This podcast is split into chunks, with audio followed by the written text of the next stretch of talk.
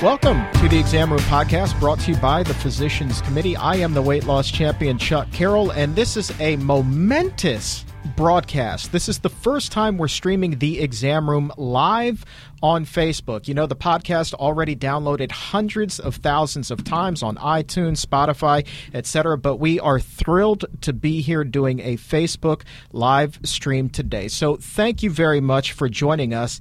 And for this big one, this huge, ginormous topic, it's one that can help virtually everyone. Today we're talking about foods that can help fight cancer. And a leading expert on all of this is Dr. Neal Barnard. My man, thank you so much for being here today. Thank you, Chuck. Glad to be here. Now, before we get rolling, I should say that if you have any questions that you would like to ask, I encourage you to just leave them in the comments section below. We will be having a little bit of Q&A in just a little while. But let's just dive right into this, you know, because there are an estimated 1.7 million new cases of cancer that will be diagnosed in the U.S. alone this year. And my question to you is this very simply how big of a role does diet play when it comes to cancer? Well, you know, historically people have thought food wouldn't matter. It's genetic, or it's bad luck, or you're you got some some genetic mutation from a chemical you were exposed to. But the reason that we know it's food, uh, that, that it plays a huge role, is that if it were just genetics, cancer rates really wouldn't change because genes don't change much over time. But cancer rates have changed, and they've changed rapidly. Um, when Japan started westernizing its diet, it started really in the 60s, but then particularly in the 1980s, around there, uh, fast food came in, meat came in, milk came in, uh, rice went out. A plant-based diet started to be more of a meat-based diet, and cancer rates just went went up, particularly breast cancer, but some others as well. We've seen a similar rise in this country whenever diet is changing. So the way it shakes out um, is that genes do play a role. Probably a few percent, way mm. less than one in ten cancers is genetic. Um, tobacco plays a big role, but luckily that's starting to, to change because um, people have been quitting smoking quite progressively, although it's still a big factor. But uh, what that really leaves is food. Uh, and I would suggest that if we could wave a magic wand and have everybody really on a healthy diet, we could prevent the majority of cancers, uh, the vast majority of cancers. We're not going to prevent them all uh, because you can be on a good diet and still have still it can still happen, but we can greatly reduce the risk. Now, sticking with food here, is it more of a matter of what you don't eat versus what you do eat? Ah, um, great question, and it's the answer is both. Um, there are certain things that that cause the cancer. There are certain things on our plate that can help prevent it. I'll give you an example. Um, on the preventive side of things, uh, researchers learned a long time ago that take a tomato, that red color very pretty, but it's lycopene, L Y C O P E N E, lycopene. It's a an antioxidant. And men who consume the most tomatoes have a dramatic reduction in their prostate cancer risk. Why? Because the red lycopene knocks out the free radicals that could otherwise cause genetic mutations leading to cancer. Uh, beta carotene, the orange color. And I don't mean beta carotene in a pill, I mean in a carrot. right. Or, or, or, in a sweet potato. Right. Uh, something like that. Um, also reduces cancer risk. Uh, vegetables and fruits in general do. Fiber, which is the roughage in vegetables and beans and fruits and whole grains, reduces the risk of colorectal cancer. But there are plenty of things that increase the risk of cancer that are not protective at all. Meat and dairy are right at the top of that list. Yeah, is processed meat in particular like the primary offender because we know that the World Health Organization has come out and said this is a big time carcinogen. You probably shouldn't be eating this. Yeah, uh, with processed meat, which by the way is hot dogs, bacon, sausage, ham, the deli slices like bologna or salami. Um, yes, they're, they're, major contributors to cancer, but the, but the, the reason they have been singled out isn't so much that they're necessarily bigger contributors or contributors to more cancer than other foods, but because the evidence is so strong. The jury came in a long time ago, and the jury was unanimous. We have so many, we have dozens and dozens of studies that show that these foods cause cancer, particularly colorectal cancer. And the reason we're concerned about that is that the rates are rising in young people. There, there are other cancers where we're making some progress. Mm-hmm. This one we're losing ground. And it's not that kids are changing in, in some physical way, it's that bacon is a fad. And, and, and kids are served bacon at home by their well-meaning parents, or they're served it in schools or other places. And bacon, sausage, ham, uh, they pick it up at the fast food place. Um, and uh, this disease, just that disease, colorectal cancer, kills about 50,000 people in America only Mm. uh, every year. And the rates among young people are going up, up, up, up, up. So you mentioned these foods, and one of the things that I'm thinking is uh, these are all high-fat foods, and so naturally, I'm starting to wonder: then, is there a link between fat consumption and cancer as well? For a couple of things. Yeah, yeah the, the big themes really are when we look at hormone related cancers. Uh, for men, that's prostate or testicular cancer. For women, that's breast cancer, uterine cancer, ovarian cancer. Those are hormone related cancers, meaning they are driven by hormones. Um, and food affects the hormones. And then the other big category is the digestive cancers. That's where colorectal cancer comes in. The foods are hitting the digestive tract. Those are the two big categories where food plays an especially big role. But what about fat? Uh, let's say you're eating fatty foods. Fatty foods cause weight gain because they're the most calorie dense foods there are. And the more body fat you have, uh, the higher your cancer risk. And we think of body fat, you know, it's, it's just a little balloon filled with fat. No, fat is actively working. It's it, body fat in a woman's body is making estrogen, the female sex hormone, that drives her cancer risk. And the same is true in men.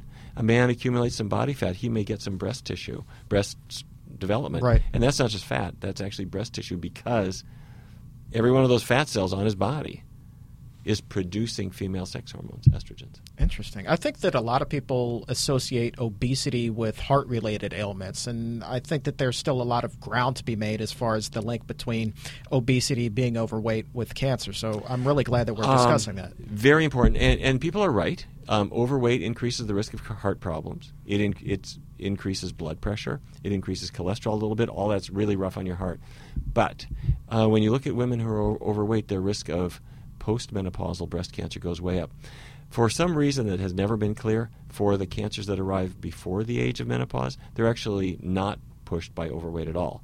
Um, in fact, overweight young women are somewhat less likely to develop premenopausal um, breast cancer. But the great bulk of breast cancers are postmenopausal, and the heavier a woman gets, the higher her risk.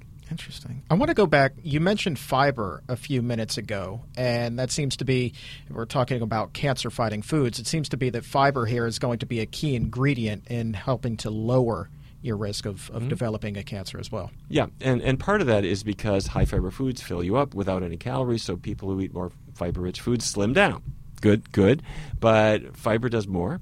Uh, fiber, meaning the roughage in vegetables or beans, it's in your digestive tract. And as it goes down your digestive tract, it does something very nice.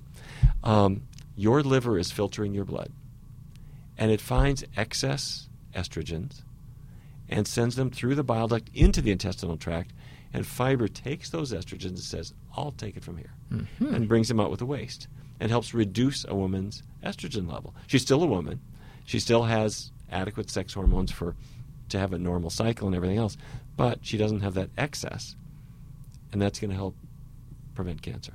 Interesting. At least that's what that's what all the evidence suggests. So if uh, let's go back to men. Uh, if a man is eating a diet that is low in fiber, lots of lots of meat, lots of uh, you know just unhealthy foods, shall we say, because there isn't that fiber and it can't get pushed through, is that.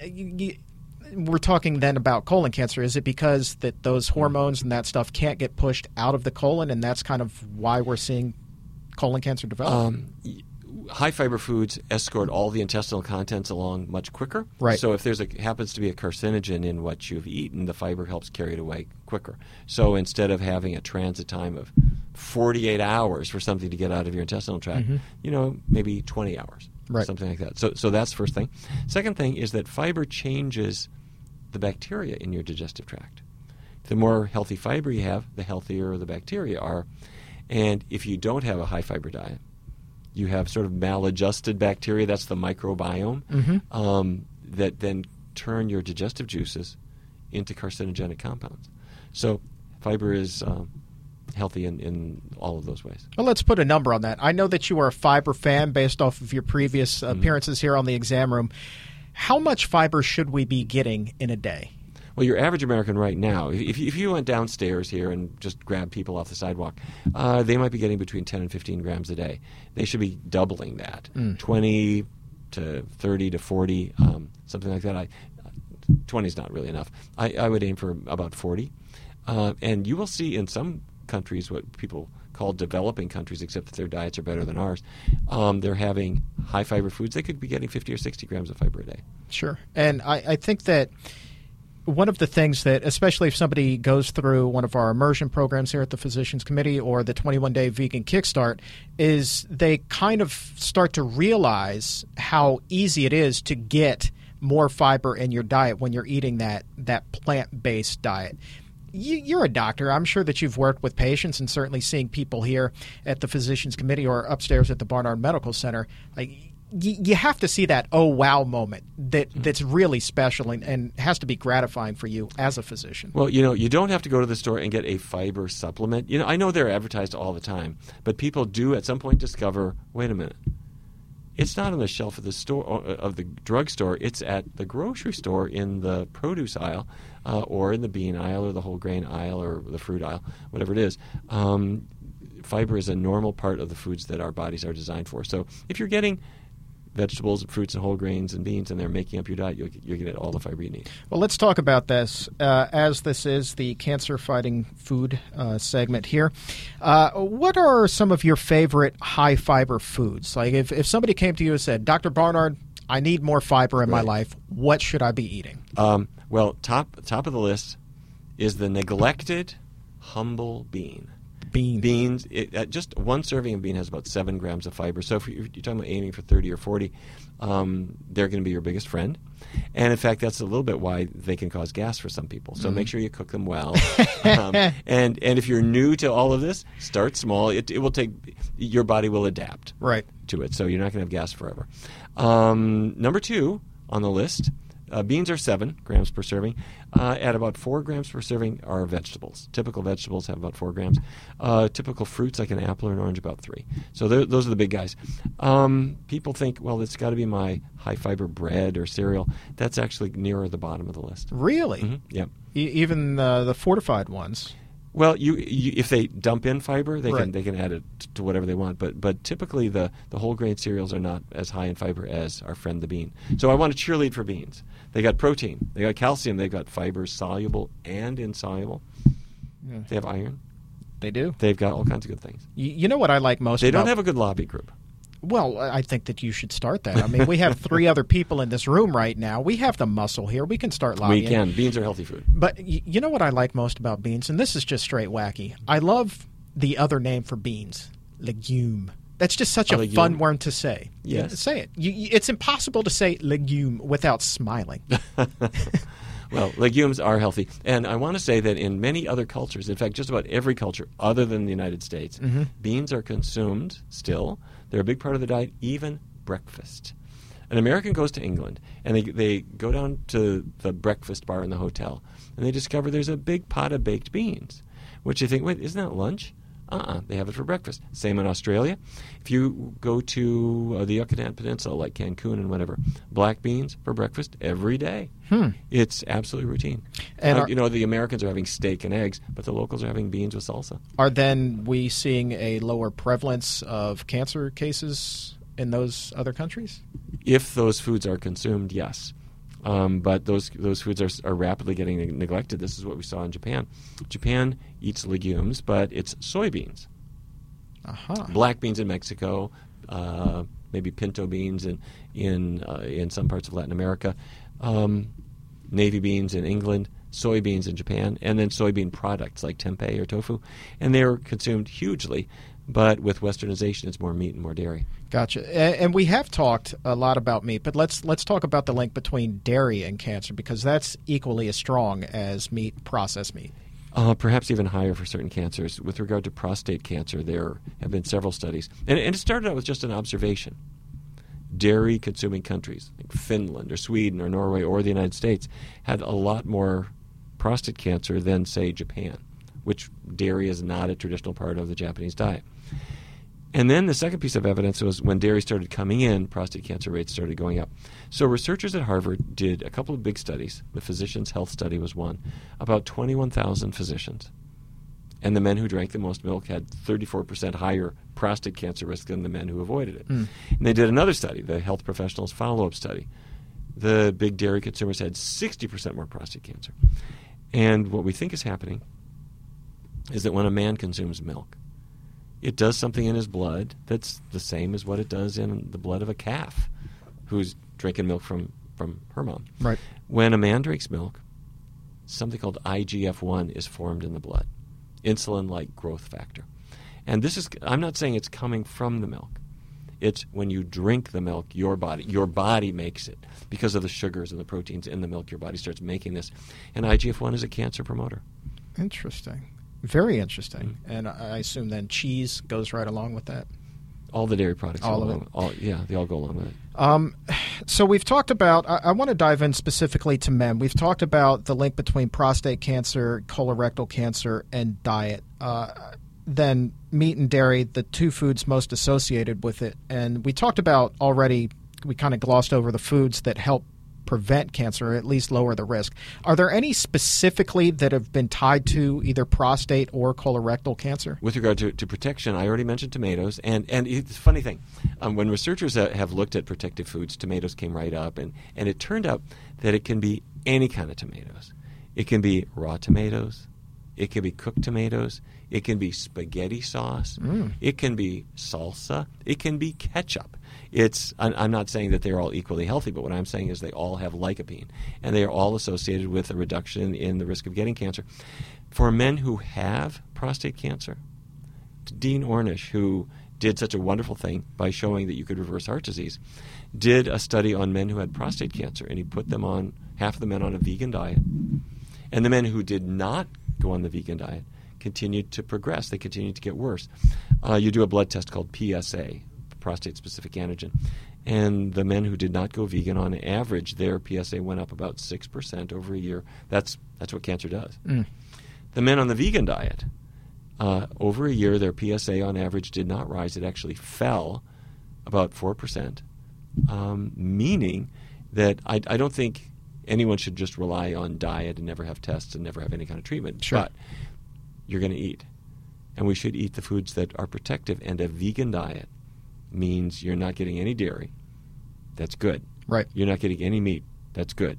You're getting vegetables and fruits and whole grains and beans, which are very low in fat, very high in fiber, very high in the natural phytochemicals that help you to tackle cancer. And I think that it, should be noted uh, that a lot of people may not realize that in meat, in dairy, there's how much fiber? Right. Um, it's not a plant. Meat is not a plant. Chicken is not a plant. Wild caught salmon is not a plant. So it does not have any fiber at all. Goose egg. Right, goose Zero. egg, exactly. And, you know, it's been troubling. When, when researchers have tried to, to figure out what is going on, they've tracked consumption of these foods, and it's very clear that the more you are on a meaty diet, the higher your, your risk of several forms of cancer. Mm. Uh, let's uh, we we talked about the men now. Let's let's talk about the women. Uh, breast cancer, ovarian cancer, uterine cancer. Let's talk about foods that can help lower the risk there. A woman comes to you; she wants to lower the risk. What foods do you prescribe? Okay, um, first of all, part of the value of a plant-based diet is that it helps people control body weight, and and here for breast cancer, body weight is really important because, as I mentioned earlier, every fat cell is busily making estrogens. Right. That causes cancer. So if a woman has a lower body weight, she's going to be healthier. And surprisingly enough, even gradations of weight within what we would consider the healthy range seem to affect cancer risk and cancer progression. So let's say uh, a healthy body mass index, which, by the way, you can go online and just look at a BMI calculator. Right. You put in your height and your weight, and it'll tell you what your BMI is. And a healthy body mass index is between 18.5 and 25. You want to be in there. But when you look at the women who are around 19, 20, 21, and you compare the women who are around 24, 25, they're all in what we would call the healthy range. But the ones at the lower end of that range tend to do somewhat better. Hmm. Um, and, and they do. They also do better with regard to fertility. Oddly enough, all the, the hormone related things are better when you're a little bit leaner. Now, I don't mean emaciated. I don't mean because it's possible to have a very deficient diet and, and be too skinny. Right. Um, you don't want it to be there either. Uh, but for breast cancer prevention, you want to be in the healthy range. And the heavier a woman is, the higher her risk of postmenopausal breast cancer. Interesting. Uh, real quick, just a reminder if you have a question, go ahead and post that in the comments section below. Um, up on our website, pcrm.org, there is a very fascinating uh, infographic that talks about uh, the link between cancer and nutrition, and it kind of shows you the various foods that decrease your risk and then the foods that increase your risk. And it says, uh, average on average, two glasses of milk will increase your risk of prostate cancer by 60%. Right. And I want to ask you about this one because this one surprised me. Uh, a calcium supplement, 400 milligrams per day, uh, increases the risk of prostate cancer by 51%. Why is that? You know, you think of a calcium supplement as being a good thing, it'll protect your bones. And if, let's say, a person has osteoporosis and it's part of a treatment program, okay. Here's the deal. Um, normally, and, and fasten your seatbelt. This is, this is there are a few steps in this, Right. few steps in this, in this explanation.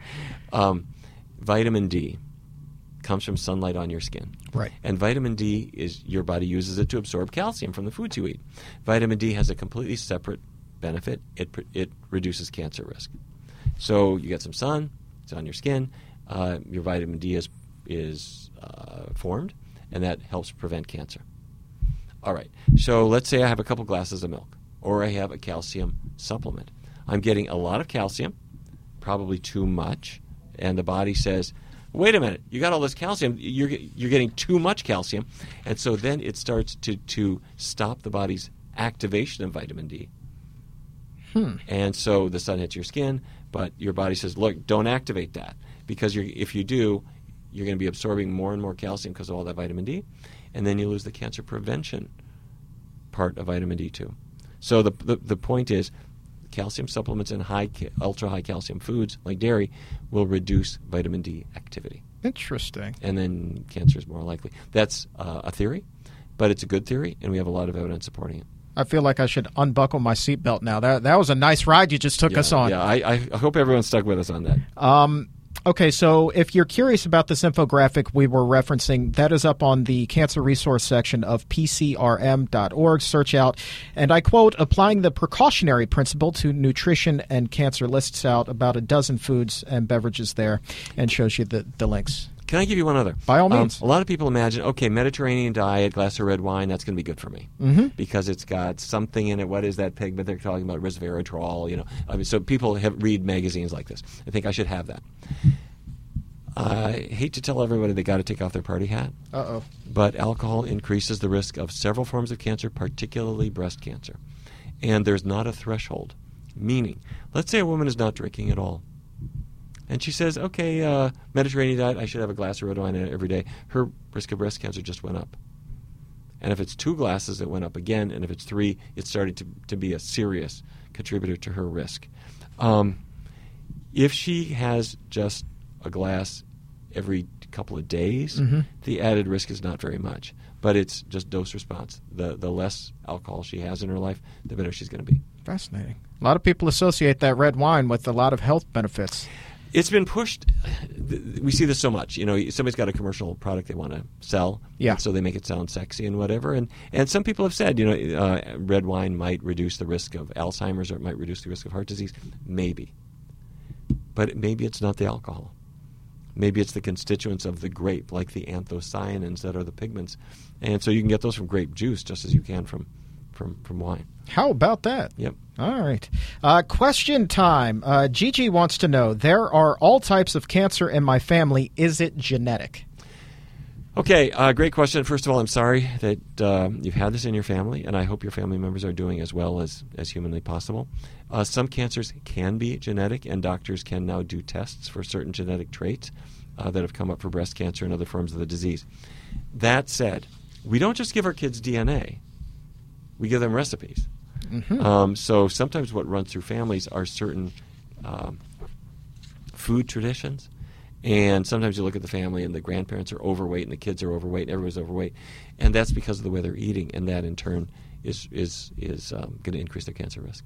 Another question here from Francis. Uh, this is an interesting one. Should we be concerned about the amount of sodium that are in frozen vegan dinners? Um, well, it's not just vegan dinners. Um, processed foods in general often have a lot of sodium in them, and it's purely for taste. They don't need them. Um, but it, it, it, whether it's vegan or non-vegan, you see it in many canned foods, and you see it in some uh, pre-prepared dinners. Um, it's not going to increase your cancer risk, but it will raise your blood pressure. Um, if blood pressure is not a big issue for you, I wouldn't worry too much about the higher sodium things. Uh, you want to keep your total sodium intake down below roughly 1,500 or 2,000 uh, milligrams uh, per day. So you can look at the label, you can add it up, and if you haven't hit that level, you're going to be okay. Great question here from Sandra. I really like this one. Should we be concerned with vegan processed meats? Ah, great question. No. Um, Aha. no.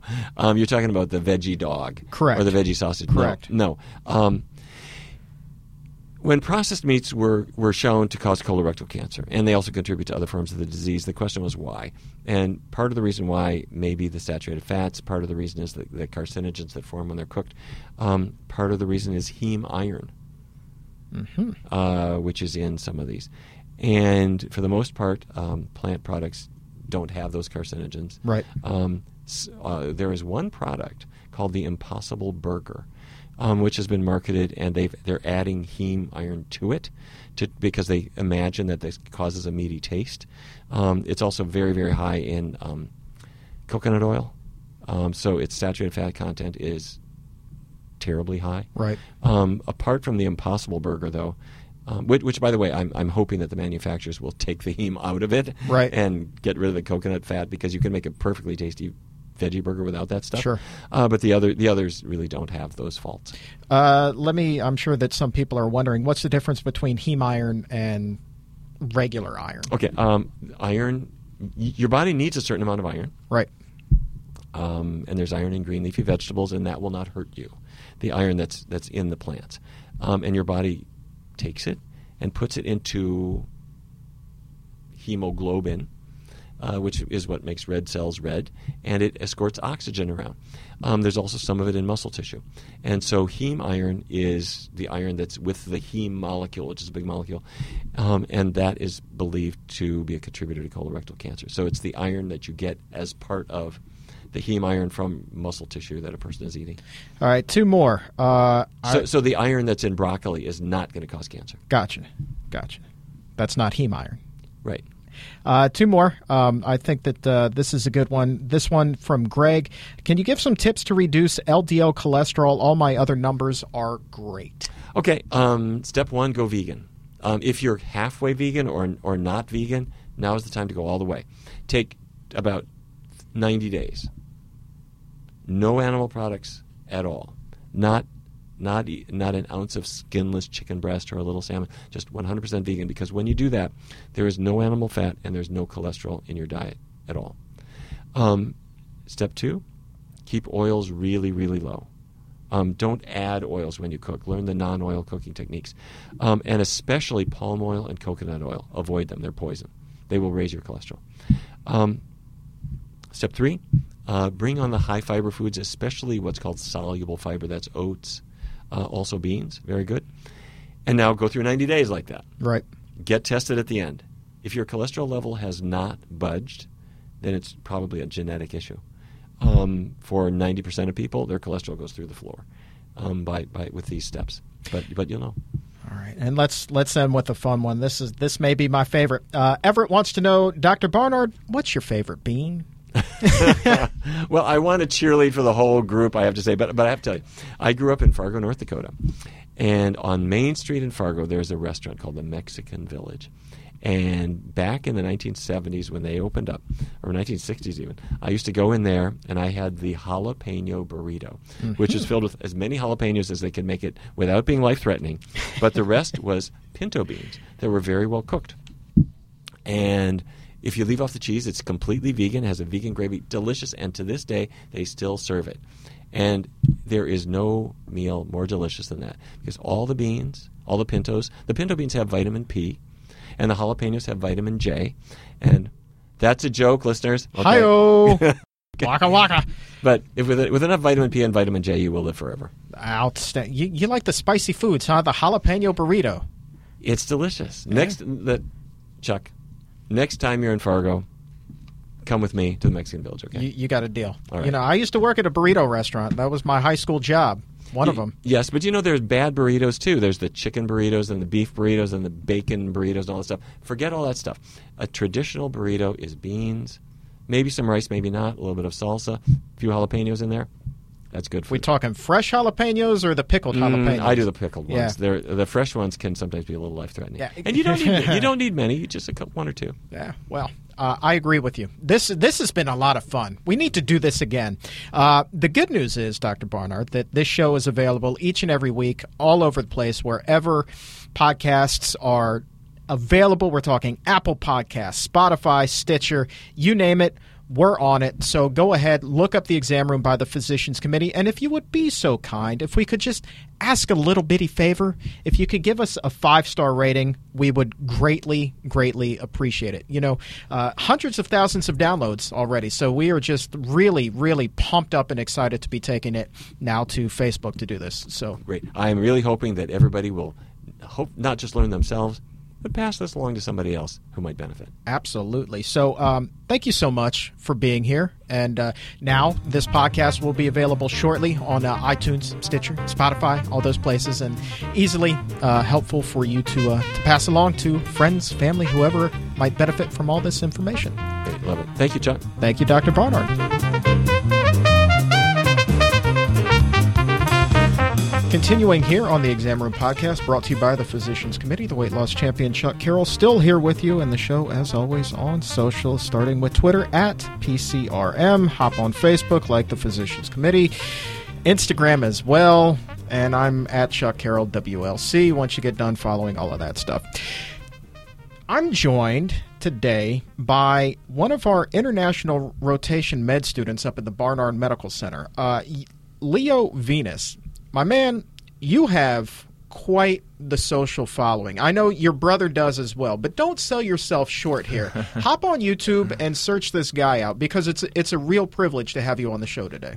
Well, thank you very much for having me. It's a privilege to be here. Now let's uh, let's get some background on you. Uh, I believe you're going to school currently in Dublin. Yes, Dublin, Ireland. That's correct. All right, but but you've bounced around quite a bit. So Yeah, gi- give me give me the backstory here. Sure. Okay. So it's it's a very long, confusing story, but basically, I was born in Oslo, in Norway, and within a month after that, we moved to Brazil. So I lived in Brazil in Rio de Janeiro for seven years. Uh, you know, played a lot of soccer and went to the beach and all that kind of stuff. Um, but you know, Brazil is a little bit unsafe. So with the family, we decided to move back to Europe. But through my father's job, we had to go to Connecticut first in the U.S. We lived there one year, and then we were back in Norway for two years. But the problem was once we got to Norway, you know, my mother being from Brazil, living in a tropical climate all her life, got to this place where it's dark and icy six months of the year, yeah. right? So that was a bit of a shock, and Right. it wasn't really working too well. So after two years in Norway, that was enough, and uh, we decided to go to Barcelona, Spain. Mm-hmm. And uh, you know that's where they still live, so that's probably the best place for them. It's kind of a compromise between Norway and Brazil, you know. Yeah. Uh, so after five years there, my my dad got a promotion where uh, we actually ended up going to Texas. So that's where I did my high school. Finished high school in, in Texas, just north of Dallas, uh, a little place called Allen. Okay. And uh, after that, went back to Norway again for college. Did my undergrad four years in Norway, um, in a little city called Ålesund off the west coast, just south of Trondheim. And after that, I decided, okay, why not start med school? And that's when I went to Dublin, Ireland. So now I've been in Ireland three years. So it's a long, very confusing story, but I would love to see your passport. I'm sure that that thing has been stamped to death. oh yes, for sure. Um, so how how is med school here, World Traveler? How how's that been going? Well, it's it's very good. I mean, uh, as a plant-based, you know, uh, a follower of the plant-based diet, uh, there are a f- definitely a few things that are a bit frustrating with within medicine. Yeah. uh, medicine is one of those fields that is very traditional and uh, slow to change or, or take new things, especially from uh, less mainstream ideas when it comes to you know preventative medicine and lifestyle.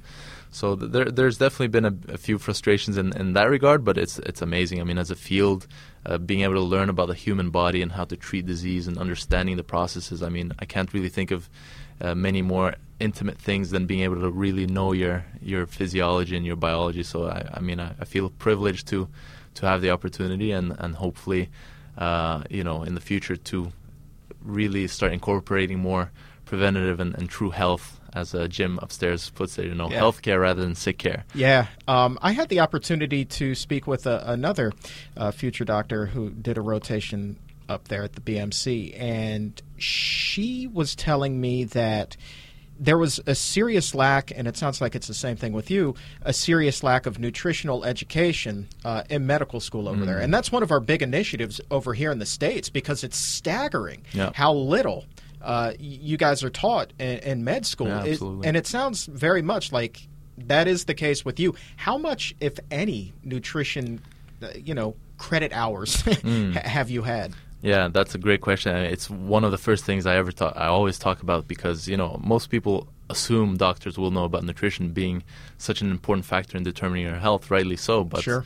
it's just not the case, unfortunately. And a lot of people think, well, nowadays I'm sure they get more nutrition. Back in the day, they probably didn't, but nowadays I'm sure it's better. But as a present day medical student in, in Ireland, I can tell you we had maybe two or three days where we even had any lectures at all, Mm-hmm. and it was the very very basic. So in terms of how many calories per gram of protein, carbohydrates, fats.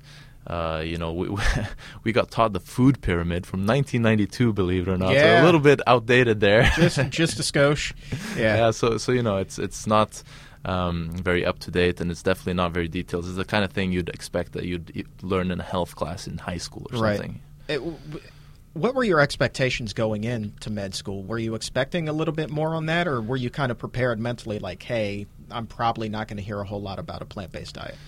Yeah i mean I, definitely was prepared that it wasn't going to be optimal but even so i was a little bit disappointed you know i was expecting a little bit more um, in terms of just the depth that would go into it and the expertise of the, the lecturers and, and, and doctors in general as well. I mean, I've talked to so many doctors in hospitals and lectures, and I've gotten all the same comments that you get from regular people on the streets. You know, where do you get your protein without, where do you get your calcium without milk? Where do you get omega threes without fish? Carbs make you fat. I've even had uh, one fa- fellow medical student tell me when we're discussing low fiber diets and the link with red meat and colorectal cancer, and he told me, "Well, red meat, uh, red meat is full of fiber. It's pure muscle fiber." Oh, you know, and, and, at first I thought he was joking, so I, I was looking at his face, but no, dead serious. So you know, that just goes to show you how how little nutritional knowledge a lot of medical students and, and professional doctors out there really have. So, what brought you here? How did you find out about the Physicians Committee? And actually, what started you on this whole plant based diet? Because it takes a special kind of person to seek out the type of education that you are. Yeah, so so it was kind of a random thing for me, really. I was never really interested in, in vegetarianism or veganism or anything like that. I just happened to meet a person who was getting into the vegan lifestyle, and at that time I had never heard of it before. But I was already uh, studying bioengineering in Norway, so I was already into uh, research papers, scientific literature, statistical analysis, and all that kind of stuff. So when I heard about it, I saw a few documentaries, and I thought, well, if this is really true, uh, this you know this deserves another look at it. I need to look into this. So I, I started reading research papers uh, on the topic, and the more I read, the l- less I could ignore this. You know, Yeah. because at first you think, okay, this is just uh, not that to say this is a less important reason to to go on a plant-based lifestyle, but you think, okay, this is a ethical movement. This is you know like the stereotype, the the hippies who just love life, love animals, love the planet. Right. But then, no, there was a lot of science behind it, and the, it was good science. And I was looking, f obviously, I was biased against veganism. Growing up in Brazil, eating lots of meat, Oh, yeah. barbecue on Saturdays was almost a holy event for us, you know. But uh, so I was uh, even looking for science to to confirm that Right. that I, I needed meat and to confirm that I needed animal products. But the objective scientist in me couldn't help but see that the research was pointing me in the other direction, and that the plant based lifestyle was in fact the better way to go for your health. So once I saw that, I, you know, I couldn't ignore it to my, I couldn't ignore it anymore. So I decided to try it out. And at first, I thought, okay, a few months in, I'll probably give up. I won't, it won't, I won't make it because meat was my favorite food. Steak, you know, as a, as as a half Brazilian was. Again like almost religious. Oh yeah. So I, I, went on it for a few months, and I was just surprised over how, how easy it actually was. You know, mm-hmm. I, I didn't have cravings. I felt better. My energy was better. I could train more and have less soreness. I recovered faster. So after that, I just you know kept going. But that, this was for the first year was mostly a health thing, right? I was I was vegan on everyday, or not even vegan. I don't like using that term from a health perspective. I said whole foods, plant based on my everyday sure. life. But then, if I was in a special occasion or a, you know a party or anything, and somebody served me uh, cheese, milk, meat, I would still have that. Right. Uh, but maybe a year after doing this on a day-to-day basis on a plant-based diet, then I also stumble across more of the environmental and the ethical side of things. And once I really got into that, that's when I completely went 100%. Yeah. It's, I would say that that type of medicine, the plant based medicine, preventative medicine, is just starting to bud here. All right, mm. we, we got plenty of room to bloom. How is it over in Dublin? How is it in Spain? How how is it in Brazil? Is it yeah. still, you know, pardon the pun, is it still a foreign concept? yeah, so that's a great question. I mean, it's it's it's different for for every for sorry for every country, but uh, in Europe, it's it's definitely starting to pick up. Spain is probably one of the worst off in in Europe. Um, the big cities will have a lot of uh, restaurants and grocery options. But in terms of percentages, I think we're still under 1% in mm. Spain, mm. while here it's, I believe, 6%, according to the latest statistics. Um, in Brazil, actually, it's grown a lot just in the last year because uh, one of our biggest celebrities in Brazil recently went vegan, and she has millions and millions and millions of followers. And this is just one of those examples where I really see the power of, of celebrities and the use of the responsibility you have when you have that many following. Yeah. Uh, that much of a following, and it's just nice to see them use that power in a, in such a positive way. So actually, veganism in, in Brazil has uh, definitely bloomed uh, or or boomed, sorry, a lot in this year. Um, but again, I'm not sure exactly about the statistics. Still has a long way yeah, to go in sure, terms of sure, the, sure, the, the meat culture is still huge over there. But yeah, I think it's it's just a trend everywhere, really, because of the fact that we have social media, we have internet, and information is so easily spread and shared all across the world. So yeah. there's definitely vegans everywhere nowadays. Yeah. Even you know, Eastern Europe or or Argentina or Brazil, these places which are really like heavy meat uh, meat based cultures, yeah. you'll find vegans everywhere. You know, we're we're starting to sprout out in in all corners, really. You know, that's that's a good thing, man. I, I want to talk about those meat based cultures because when you when you mention you know barbecues being kind of a holy experience growing up for you, when I was still 420 pounds back here. Um, oh wow! I didn't know. You have to tell me more. Oh, oh yeah, yeah. We'll, we'll get into that.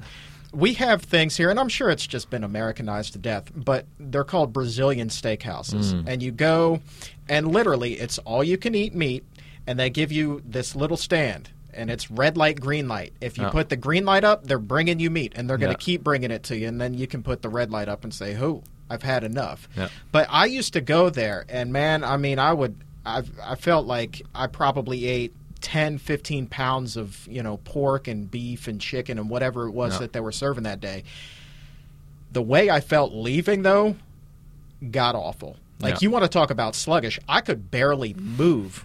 It, it was horrible. Yeah. Do, do you remember having that experience as well? Oh yeah, absolutely. You're you're touching on a soft spot in my heart right now because this this used to be embarrassingly enough. We used to be my very favorite restaurants in Brazil. This is where this um, concept of having the, the meat coming served to you comes from. It's it's actually very normal. Did they have the red light, green light? Exactly. Yeah. That, oh, I thought that that was just an American. No, twist. no. So in in Brazil, all the barbecue restaurants you go to actually have that, where you have a buffet. You can go get veggies, you can go get beans, rice, all that kind of stuff. But usually people will just get a little bit of that in the first plate, right? And from the first plate on, it's just going to be more and more meat pounded onto your plate. Wow. And, you know, I used to get so excited every time I was going to go to this restaurant mm-hmm. because, like, it's one of those experiences where you're like, oh, yeah, it's my favorite food. And, you know, I live for this. You know, how people say I live to eat.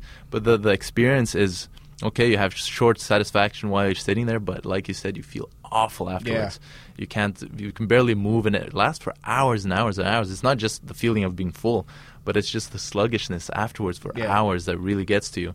And uh, for me, one, one of the things I noticed as well is I used to do a lot of uh, soccer playing before when I was younger, and after days like that where I would have a very meat heavy um, meal, it would take me a lot longer to recover. And even the day after, sometimes if I had a, a soccer match, my my digestive system would, would go crazy, and I would have stomach aches, and I would feel terrible. I would get nauseous, and Yeah. and it was just a bad experience overall. So, yeah, it's it's definitely a thing in Brazil, and it's one of the most popular kind of uh, types of restaurants there still.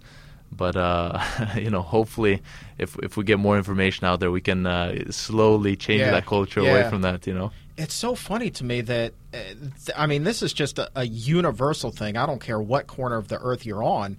It's the same thing. People live to eat, and they have those go to foods. But when they do eat it, they feel so horribly afterward. Hmm. And yet, we as a society tend to just keep going back and doing it over and over Yeah. and over again.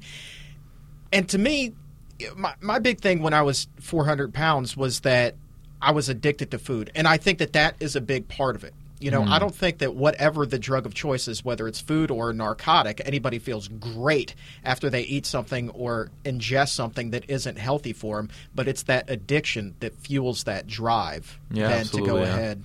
Yeah, yeah, for sure, and I, I completely agree. I mean, the the whole uh, living to eat mentality. I mean, I would rather be able to enjoy th- my life outside of those short window periods of Mm. time where you're actually eating, and and actually be able to enjoy all the time. Otherwise, and Mm-hmm. Yeah. just limit your happiness and limit your well-being to those short windows. I Yeah. mean, it makes no sense. Right. And th- that's the number one thing that's wrong with that mentality. The second thing is that you're not really limiting yourself to bad foods or foods that you don't enjoy. You can still enjoy healthy foods. There's Yeah. this misconception that if you eat healthy, you're going to eat boring. But there are tons of super delicious meals Mm-hmm. that are so healthy, and you can feel good for the rest of the day too. So you can enjoy the meal and the rest of the day. So that's you get the b- best of both worlds. You know. So, uh, what's your, what's your holy eating experience now? You know, it's not barbecue anymore. What's your go to? Well, I do do a lot of curries and a lot of um, lentils, beans, and things like that. You Yeah. know, I still do a lot of black beans, which is a staple in Brazil. So rice with black beans. Sure. Just instead of having any meat in there, I'll just sometimes just have tofu or just black beans with garlic and, and laurel leaves is something we use to really get the, the taste in there. So that's for sure one of my favorite meals still. Um, other than that, obviously a lot of whole uh, vegetables, whole grains Sure. Uh, fruits, you know, snack on fruits. Sometimes I throw fruits in the salads and smoothies. I mean, like I'm I'm addicted to my my blender is is my best friend nowadays. you, you have know? the Vitamix. uh, I I I've only been using the Vitamix here at the Barnard uh, Baker House. Uh-huh. Uh, but I do have a similar one in, in Europe. There, it's almost like the counterpart in, in Europe called the NutriBullet. Uh-huh. But it's this kind of same uh, principle. The only Yeah. thing there is the the blender. You kind of s- spin it upside down, so the cup actually attaches to the blender, and then I you think spin I it upside down, Talking about. Yeah, yeah, and yeah. then you press it down on the blender, and it just spins. Yeah. yeah. Good stuff, man. That Vitamix, though, I always say you can Oh, blend yeah. a bowling ball in Oh, that yeah, thing. for like sure. it's, it's crazy. Yeah, the first time I used it, I noticed straight away as soon as I turned the power on button, I was like, "Whoa, Right. this is different." Right, right. so here's the thing, man. Um, if you are listening to this, you need to hop on our YouTube channel and, and watch this segment as well because you you are a very athletic individual. And I'll be honest, I'm not going to let my wife anywhere near you because you're a, uh, you're an attractive man. Mm. Um, Thank you. so clearly, you know, going back to that myth about oh, I'm not getting enough protein on a plant-based diet, got to eat meat to get my protein. Mm. Not the case with you. You're still relatively cut. Are you still competitive athletically?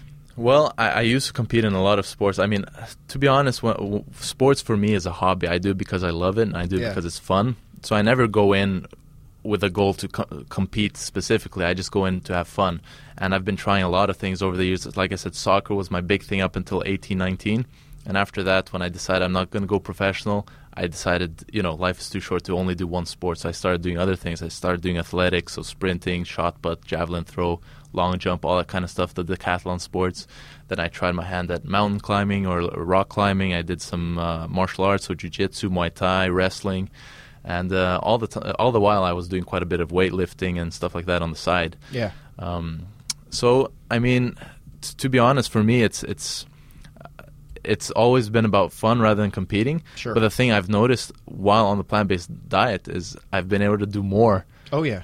With less effort, and I've been able to com- like jump into competitions without even having prepared that well, and Right. still do pretty well in these competitions. I mean, I, I became the Irish national uh, champion in, in both wrestling and, and jiu-jitsu for my weight class. Atta on, boy. on on it was obviously it's the first level because I just started, so it's uh, white belts. You know, Yeah. people who have only been training up to two years, but I've been training like six months or something. So that was a lot of fun. I actually I went to my first, very first competition. I won all five fights, and I got two hundred dollar prize at the end. So I was like, Bravo. okay, that's a great, Bravo. great start. I I, might retire now just to keep my hundred percent winning streak. Yeah, right.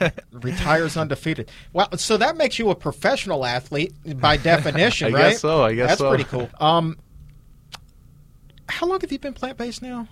just over five years. So Five- I passed the half a decade mark. There you Yeah. go. And you're how old?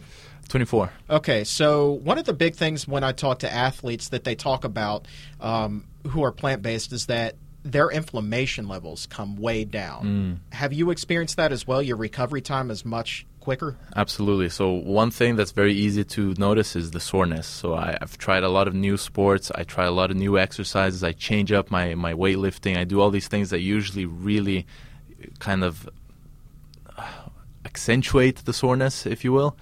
And th- while I'm doing these things, I'm noticing a lot less soreness. So that's that's the first thing I noticed. The second thing is endurance. I stopped training endurance almost when I stopped doing soccer. Yeah. I was doing a lot less endurance work, yet I felt my endurance go up, which was also very funny because you'd expect as you train less endurance, you, your endurance will get worse. Right.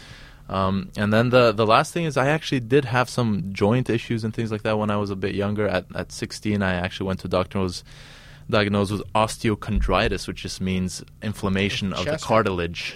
Is that chest area? Or So it can be chest area, Yeah. it can be elbow, it can be pretty much any joint that where the cartilage gets inflamed. right. right. So um, basically, he said that you know if I was a baseball player or a tennis player, my career would be over because it was on my elbow, right? So, so you can't really overuse it. Yeah. But you know, I thought, okay, I guess I'm just not going to be uh, an a- athlete that has to use his arms a lot. I'm just going to play soccer. It's okay. It's fine.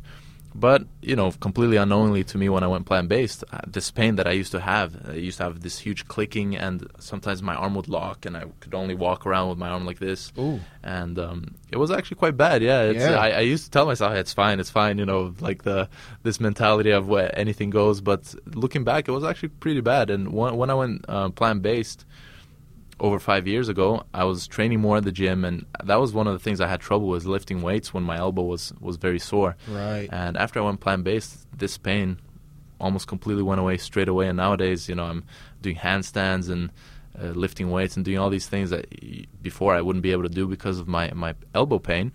And and you know that's I'm exa- uh, very very uh, extremely thankful for that because, like I said, it was completely by accident. Yeah. You know, I just tried it out and Yeah. go figure. You know, so I was very happy about that. Uh, and uh, bodes well. You put a lot of your athletic endeavors up on YouTube. Like as we said, your brother is he's pretty big on there. But don't sell yourself short. I mean, you have how many followers on your YouTube channel? YouTube is around twenty two thousand subscribers, yeah, I think. Yeah, it's because you got that moneymaker face, right? well, let's put it that way. yeah, yeah, yeah. Um, but so, so what got you started in that whole social arena? Because it, it that is a booming industry, the health and fitness online industry, and you're tapped well into that right now. Yeah, so I mean, part of it is obviously my brother because he started a lot earlier than me, and he just got me introduced to the whole idea of social media, and I saw how well he was doing and how much fun he was having while doing it. Um, the other part of it for me actually was I was quite socially shy when I was younger, and, and a, a bit like Get out of town. Oh yeah, yeah, yeah. So I, I was. It was kind of a challenge for me to get myself out there and put myself out there and get used to talking and, and filming myself in public and getting over some of my social fears, Yeah. basically. And I, I viewed it as a kind of a self development project where I would go around on the streets and just vlog, you know, with hundreds of people Yeah. around, which you know before I would think is crazy. Like everyone's going to be looking at me and everyone's going to be like, "Who the hell is this crazy guy?" Yeah, right. you know, or yeah. Um, but what you realize when you do these things is most people will walk around and they will see you talking to your phone, and they'll think, "Huh, that's a bit strange," and then they'll go back to their lives. Oh, yeah. you know, nobody really cares. No. So y- people have a tendency of really overestimating how much people care or how much they're going to judge you and all these kinds of things. And and once you realize how how easy it is to do these things and how um, harmless it is, if you will, that you're doing something a bit different than everyone else, then it really teaches you a few lessons in terms of um, just being free to express yourself in in situations that are very you know public or or in different ways than people are used to used to seeing. So that was one of the big things that got me into kind of trying out some vlogs and trying to put my stuff out there and not being afraid of really embarrassing myself Right. or, or being like humiliated or anything like that. You know. So, what kind of stuff are you putting up there on these vlogs? So, so it's kind of everything from training to lifestyle to nutrition,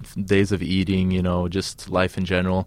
Uh, obviously, as a medical student, I don't have the time to post very often. So nowadays, I'm posting once a month or you don't so. pull the phone out in class and just start vlogging right there, upset the teacher? Come on now. Uh, yeah, I'll be that obnoxious vegan. Huh? Yeah, right? that guy. yeah, no, unfortunately, I'm not there yet. You know, I do have some reservations, but uh, yeah, so it's it's basically a combination of that, and then I try to post some scientific videos, nutrition videos, and kind of try to bust some of the myths around you know protein and Yeah. and animal uh, cholesterol and testosterone and all this kind of stuff. So I try to kind of bring the evidence-based thinking into the social media environment rather than just kind of uh, continue spreading this misconception, Right. misinformation that is so common in all these articles and bodybuilding websites and all these things. So kind of trying to get people to believe more in evidence and science rather than opinion really is is one of my focuses as well. Real quick, we mentioned your brother a couple of times, but we haven't really said who he is. So, y- y- real, real quick, t- tell us a little bit about him. Okay, so my brother is Jon Venus. He is uh, probably one of the bigger uh, vegan fitness people on YouTube right now at the moment. I think he has three three hundred and twenty thousand subscribers, I That's believe. That's pretty good. So yeah, he he does a lot of obviously bodybuilding is his one of his main things. He doesn't compete again. He does it for himself. He does it for fun. He doesn't get on stage, but he does by uh, you know a huge margin show that it's no problem to build muscle on a plant-based diet. Yeah, right. Uh, and there are there are a lot of people. There are more and more people doing that nowadays as well. So it's you know it's not hard to see. But he he does a lot of training videos again, a lot of vlogs, uh, eating. His wife is actually a nutritionist and a personal trainer, so they work together. Uh, they have a website where they sell workout plans, meal plans, that kind of thing. So yeah, he just really. Um, it's funny thing about my brother actually is he was the most against veganism and the plant-based lifestyle when I turned vegan Wow. over five years ago. So it's just for me that's a lesson and something I want to tell other people as well is no matter how against the the whole veganism thing or the whole lifestyle change a person may seem to be initially, don't give up on them Right, right. because they might just become the biggest advocates out there if you give them a chance, you know. Sure. And that's certainly been the case for Jon, who's now done so much for this movement, you know, since going vegan uh, almost four years ago now, I think. Yeah. Man, you see now I'm thinking you said his wife was a nutritionist, he's the big bodybuilder type. You're going to be a doctor. I think that, you know, if you slide into whatever it is that you're doing, you guys could open a practice and just do gangbusters over there Yeah, because that, that's- would be a one-stop shop, man. That's definitely crossed our minds. Yeah. yeah. so what is it that you want to do uh, after you graduate, wrap up, get your degree, and start yeah. practicing? So I mean, to be honest, I'm one of these people who have enjoyed most things in medicine. You know, a lot of people come into med school and they're like, "I'm going to be an orthopedic surgeon. I'm going to be a, a neurosurgeon. I'm going to be a gastroenterologist or whatever it is." But uh, for me, it was I kind of went into it just with a general in, uh, interest in biology and human physiology, and I've enjoyed most specialties. The the only thing that really gets to gets me more passionate about than than most of these other things though is definitely lifestyle preventative medicine a- and getting people healthy rather than just treating symptoms and, and trying to keep the sickness under control if you will Right. so the only places where I really see uh, myself having the the opportunity to really incorporate a lot of preventative medicine and lifestyle nutrition, this kind of thing, is probably either family medicine or public health or something along those lines. Yeah. So that's where I'm really looking at uh, at the moment right now. you Yeah. I was thinking general practitioner would be the place for that because Yeah. you you would see such a wide swath of patients. you know, Exactly, yeah. and that that's the place to start. You know, because then you could point them in the direction of Mm. specialists who could really help them. And plus, how many times do people go to the doctor and doctor, what do I need to do? Well, take these pills and then diet and exercise. Mm. You know, but what is the diet? You know, maybe they hand you a little pamphlet that says, you know, tells you a little bit about the Mediterranean diet, but it's just a little bit. They don't Yeah. go in depth, but they can prescribe you a pill for a very specific reason Hmm. to help one specific area of the body. But the diet, man, Yeah. they prescribe it. It's so general they don't even really know. Yeah, and that's one of the, the most frustrating things for me during my uh, my journey through medical school is exactly this that you're talking about now with the diet. Because for a lot of conditions nowadays, especially the chronic conditions, which are the most common conditions in, in Western civilization today, are primarily lifestyle related, and the, for the most part is that is diet related. Yeah. Right. So there are other things that are good to do in your lifestyle, but diet is the main, the biggest contributor, if you will. sure. And with a lot of things like diabetes, heart disease, where we actually we're taught that this is a lifestyle disease, yet when we go to treatment, lifestyle goes out the window. We don't talk about it. It's, Yeah. it's statins, it's metformin, hypoglycemics, insulin, this kind of thing. So it's it's very frustrating to see how the cause is clearly lifestyle related. It's clearly diet, and yet they're unwilling to talk about it when Mm-hmm. it comes to treatment. And my my belief is that it just comes down to industry, like so many other things. Sure. Because just like medical, you know, hospitals and, and, and doctors need money for their work, medical schools also need some kind of funding, and the funding is going to come from industry, and that does. Unfortunately, whether or not you know people are trying to say that we're not industry, um, we're not. oh, sorry, how do you say it? We're not too. Um, Say it in Norwegian. Maybe the words will come to you better. yeah, uh, I don't know if that will help too much. I don't know how many Norwegians are listening. You have a lot of Norwegian followers. I have no idea. I would have to pull those stats, man. yeah. No, what I was trying to say is that uh, we try to say that we're not too um, affected by industry, right? And Yeah. that we're going to do whatever's evidence based and we're going to do whatever's be- best for patients. But regardless of that, there is definitely an industry influence on on medical schools and the curriculum that are going to be taught, because whether it's directly or or there are more steps in between the industry and, and the school, there is definitely a link there. So I think at least the culture is changing where people are becoming more and more aware of, Mhm. of diet and lifestyle. So things are changing, but but slowly. Uh, and the reason again is there's there's no profit behind feeding people broccoli and, and lentils and beans. You know, while there's a lot of profits to be made behind.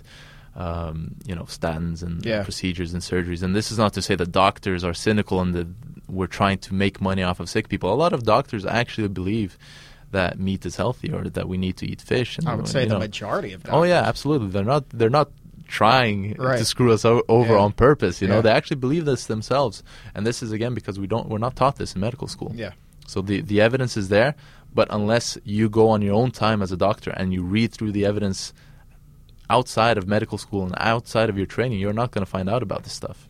So where are you looking to practice, man? You've lived all over the world. You're in school in Ireland, but uh, I mean, does that mean that's where you're going to set up practice, or Uh, yeah, so that's that's a, a great question. I don't really know the answer to it myself. I mean, I've been traveling around since I was a little baby, so to be honest, at this point, I don't really care too much where I end up. I mean, wow, look at you to be in your 20s again.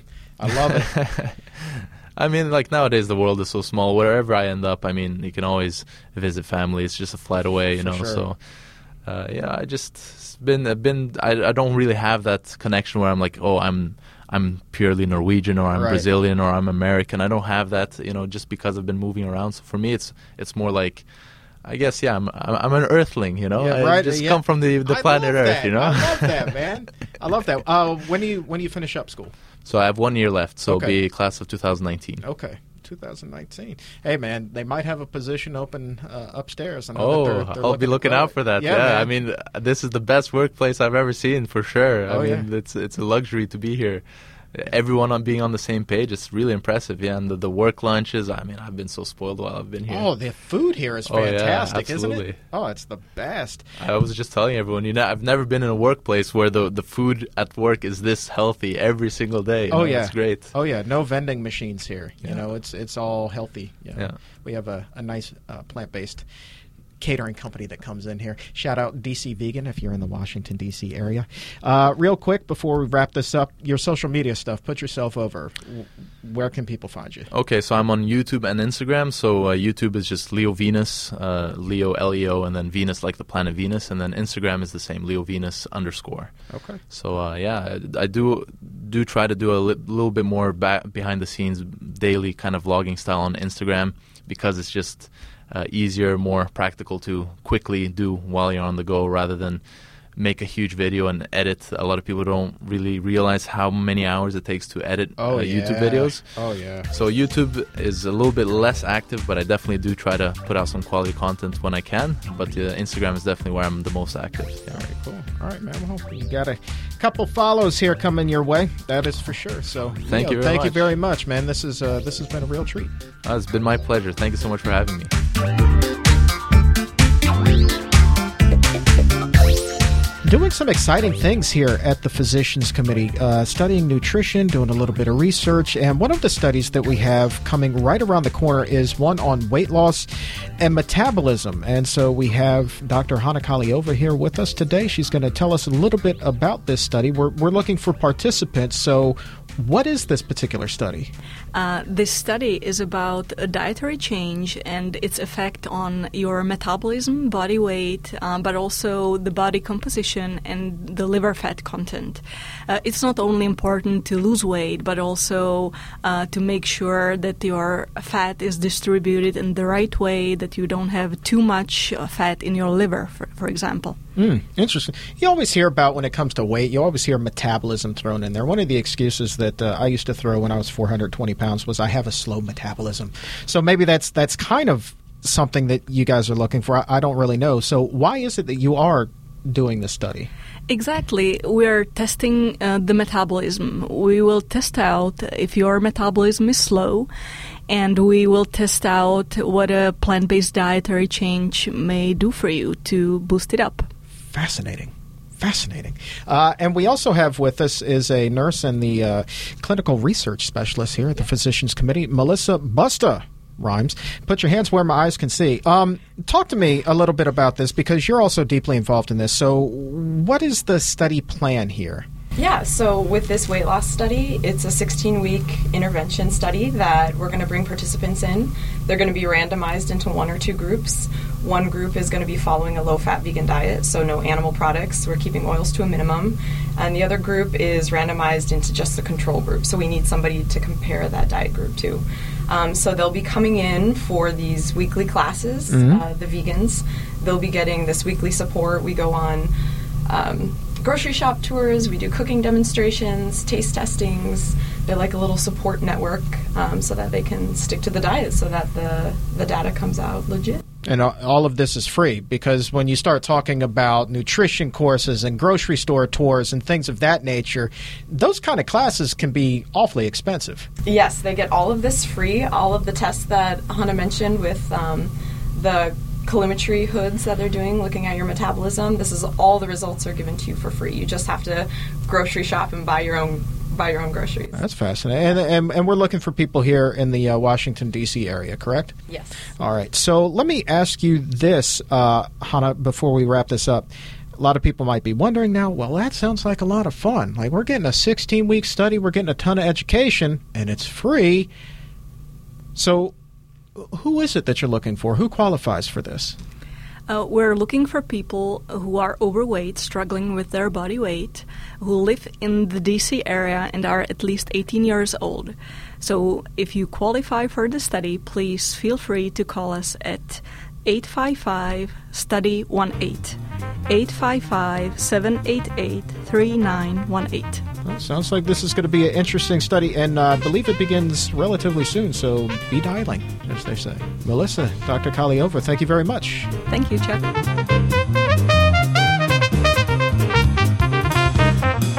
Well, I hope you found today's program informative.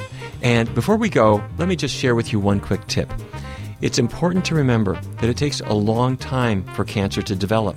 We've learned that from cigarettes, that a person who quits smoking today is not out of the woods for another 10 years, 15 years, maybe even longer. It can take a long time. So when it comes to diet changes, we want to make sure we're changing our diet now to prevent cancer way down the road. And where that's most important is with children. Children are immortal, or so they think, so they act, and the foods that they are eating now can affect their risk of cancer down the road. When we look at colorectal cancer, it's actually increasing in young people because of all the bacon and sausage and hot dogs they're eating now. So, now is the time to change for us and also for them. The investment will pay off hugely in the future.